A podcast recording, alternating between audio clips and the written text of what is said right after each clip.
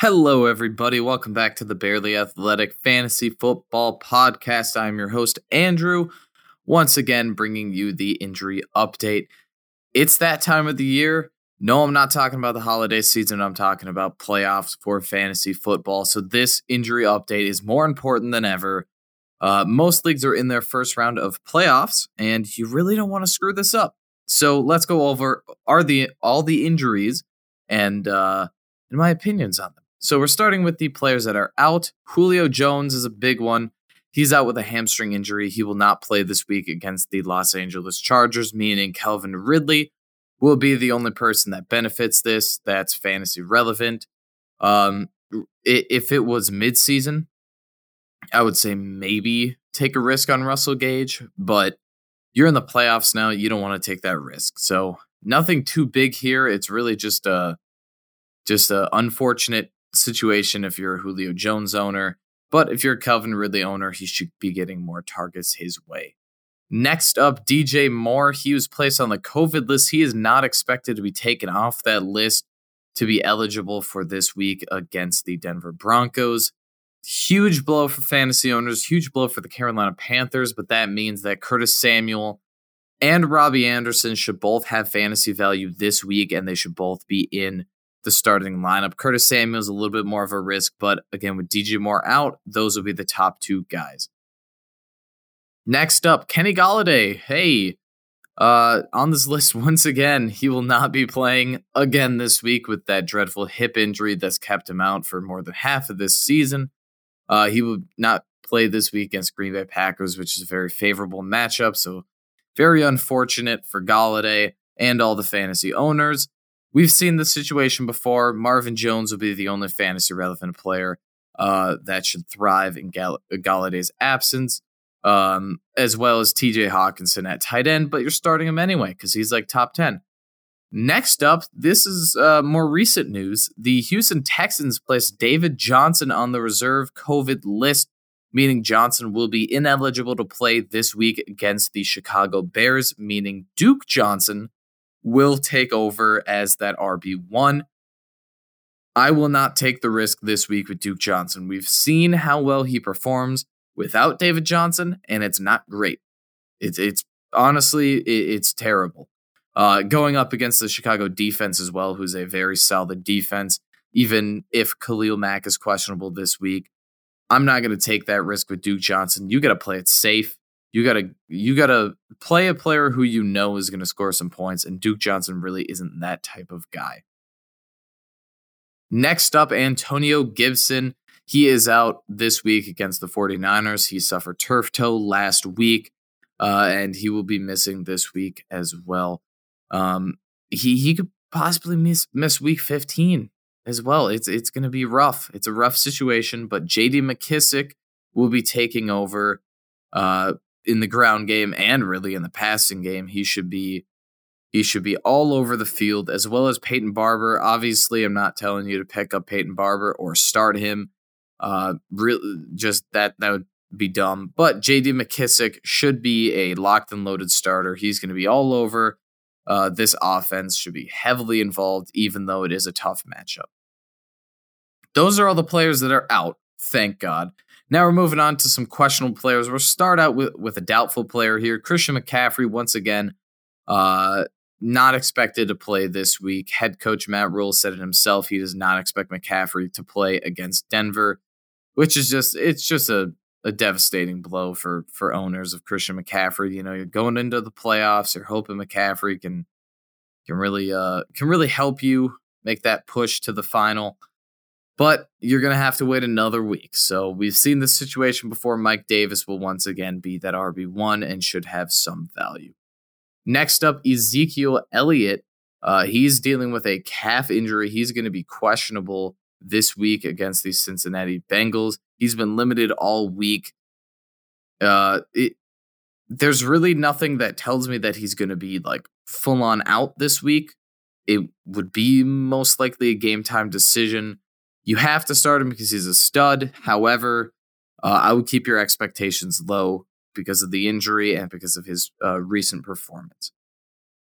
Next up, Josh Jacobs is questionable. Uh, with that ankle injury, he is going up against the Indianapolis Colts this week, which is a very, very tough matchup. Uh, head coach Jon Gruden stated that he will see how Josh Jacobs is feeling on Saturday, so the time of, uh, that this is released, before making any decisions.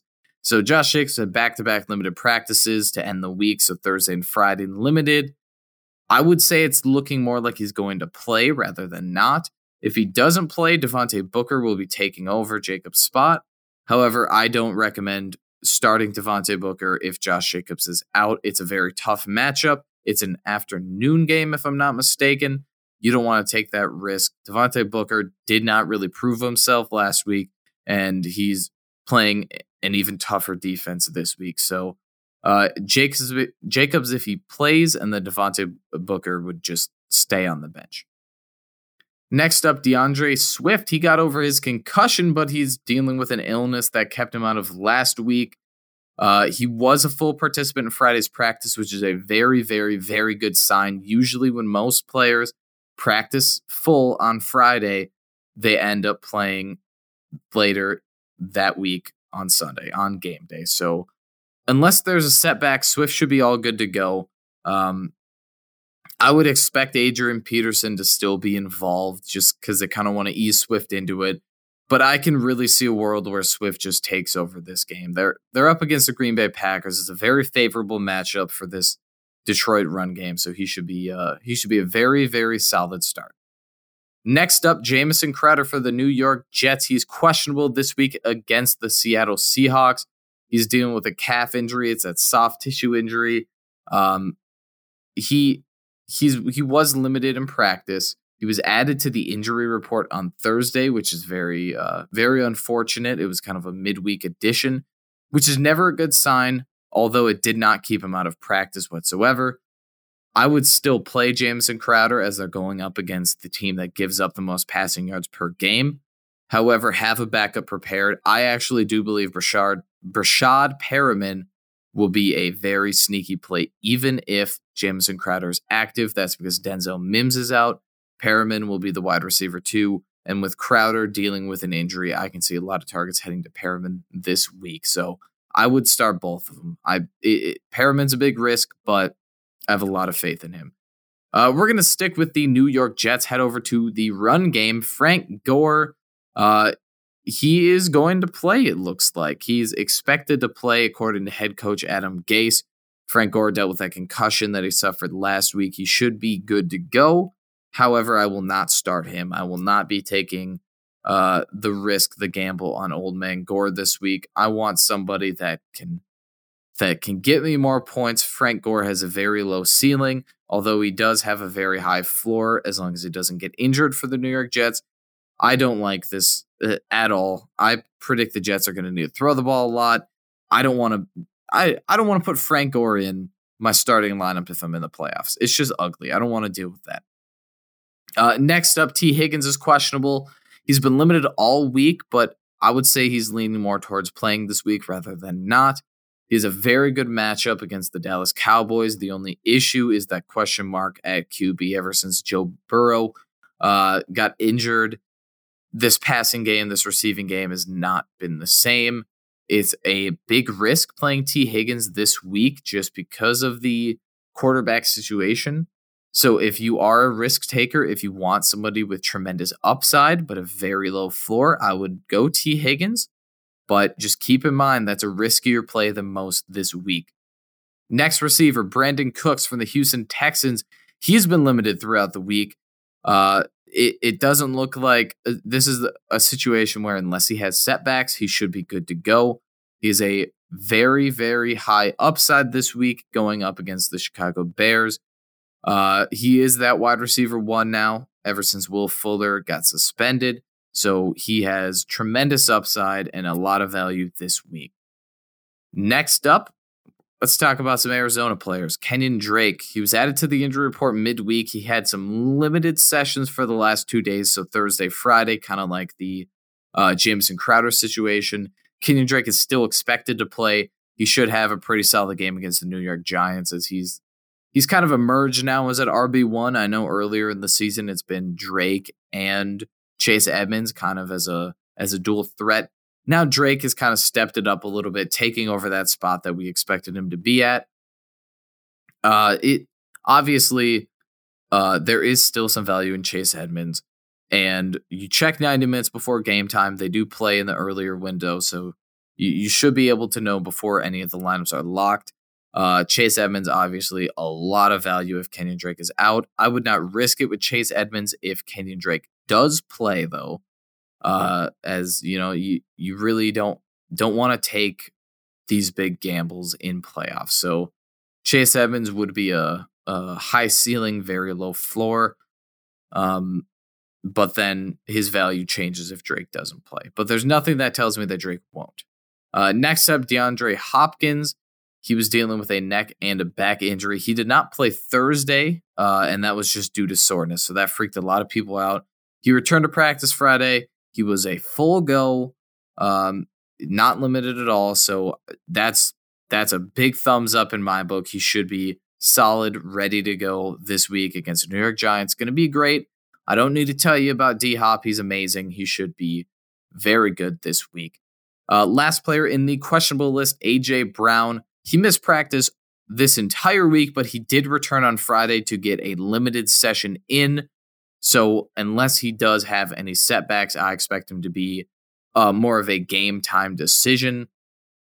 Uh, he's dealing with that ankle injury that he suffered last week. I would say uh, he's definitely a, a, must start if he plays. You check 90 minutes before game time. He is playing in the earlier window, but in my head, he should be all good to go. All right, that wraps up the questionables. I'm going to talk about just briefly all the players that were questionable midweek, but are now confirmed going to play. So, starting off, Keke Coutee, he was dealing with a knee injury. Uh, he was questionable midweek, but he was a full participant Thursday and Friday. He's fully expected to play. He should be good to go. Uh, he is a amazing flex option this week. He had a very good performance last week as well, so he should be a must start. Chris Godwin, uh, he missed Wednesday's practice. He had those pins removed from his index finger uh, earlier in the week. They're just kind of easing him into this week. Uh, he should be all good to go this week against the Minnesota Vikings. Should be a solid uh, wide receiver two with wide receiver one upside. Next up, Deebo Samuel. He was dealing with foot injury midweek. He is going to play this week against Washington. This is a tougher matchup. I'm not that confident in Deebo Samuel this week. He's a very low end flex, in my opinion. It's a tough defense. So uh, I wouldn't, I would look elsewhere for Deebo Samuel. I only like Brandon Aiyuk in this matchup. Um, but, you know, it, if you don't have anyone else, Deebo Samuel should be okay. He's not going to impress you. Uh, next up, Jonnu Smith. He was dealing with a knee injury. He practiced full on Friday. That usually means they are good to go. I do not expect him to miss this week against the Jacksonville Jaguars. Hopefully, it's a bounce back week for him after missing last week and putting up a big fat goose egg the week before. Uh, then we have Curtis Samuel. He was taken off the COVID list. He was activated. He should be all good to go for this week. Same thing for James Conner, activated off the COVID list. He's good to go. And Mark Andrews activated off the COVID list. He is good to go as well. All three of those players that I just named off Curtis Samuel, James Conner, Mark Andrews should be all starters this week uh, and should score you some points, hopefully enough to win you the next round. So good luck in this playoff push. If you want to see the full list of all of these players as well as my opinions, check out our website, barelyathletic.com. Look under articles, injury update. You should see this at the top of the page. Hopefully, you all have a good week 14. Hopefully, you win, make it to the next round of the playoffs. I wish you the best of luck, and we'll see you next time.